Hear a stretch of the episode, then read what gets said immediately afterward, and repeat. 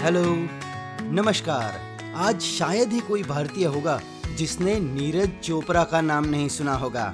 और सिर्फ़ भारत ही नहीं, दुनिया के हर देश में नीरज चोपड़ा के नाम का डंका बज चुका है।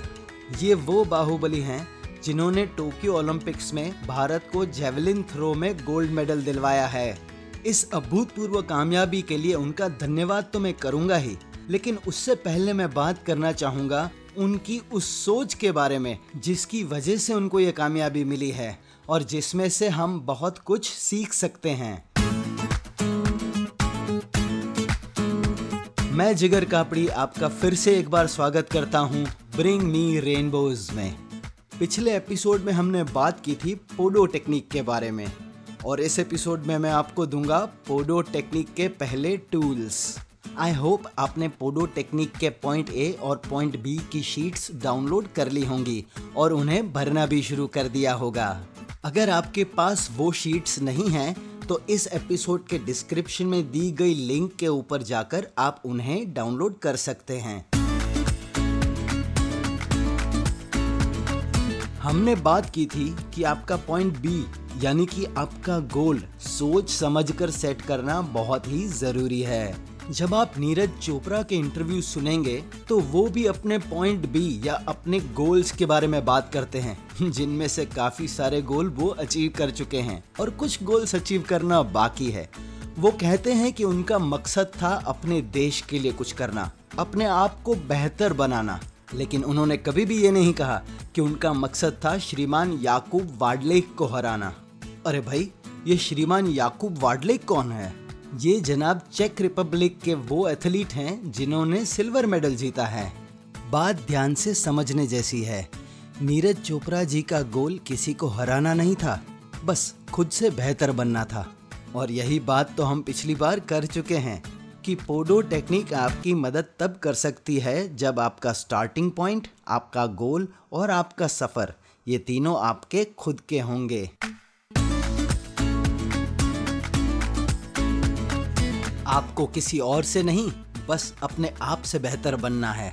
तो पोडो टेक्निक के पॉइंट ए और पॉइंट बी की शीट्स बहुत ही सोच समझ कर भरिए। और कुछ ही समय में वेट लॉस यानी कि वज़न घटाना, आपके लिए इतना मुश्किल काम नहीं रहेगा।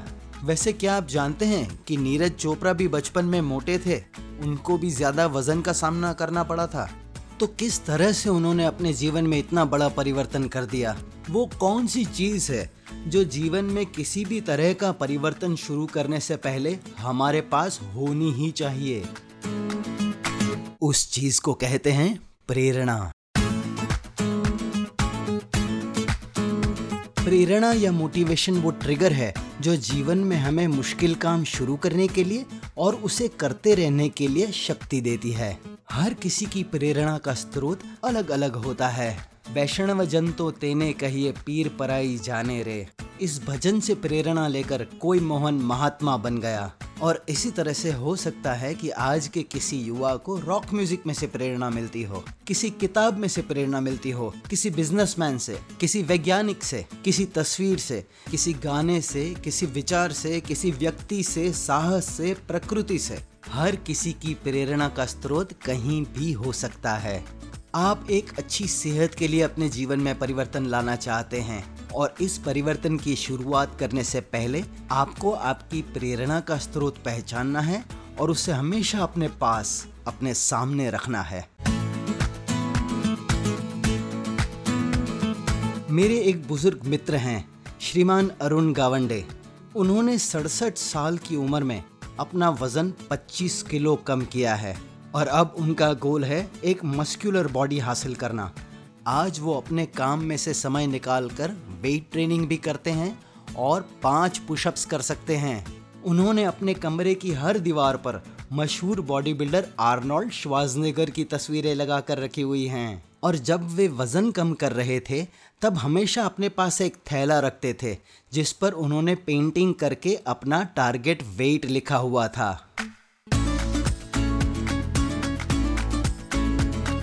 अगर आपने पोडो टेक्निक के पॉइंट बी की शीट भरी है तो उसमें नंबर चार में आपने जो भी लिखा है, उसे आप एक बड़े से कागज़ पे लिख लीजिए।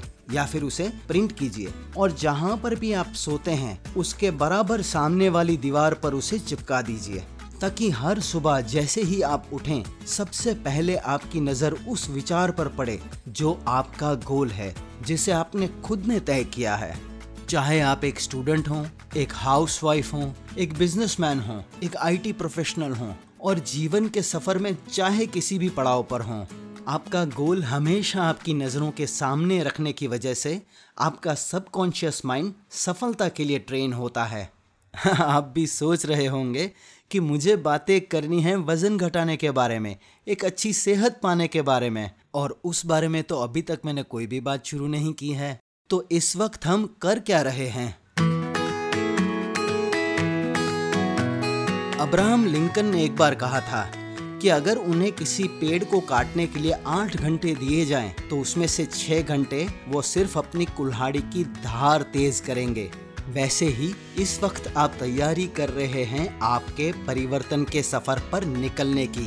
तैयारी जितनी तगड़ी होगी आपकी सफलता के चांसेस भी उतने ज़्यादा होंगे।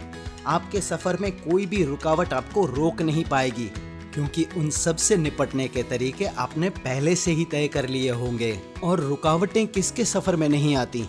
क्या आपको लगता है नीरज चोपड़ा के जीवन में कोई रुकावटें नहीं आई होंगी? तो किस तरह से उन्होंने अपनी रुकावटों को पीछे छोड़ अपनी मंजिल पाली?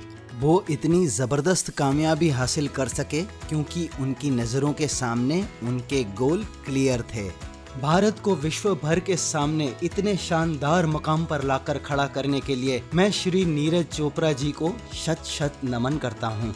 और अगर आप उनका इंटरव्यू ध्यान से सुनेंगे तो उन्होंने एक और मज़ेदार बात कही है। जरा ध्यान से समझिएगा।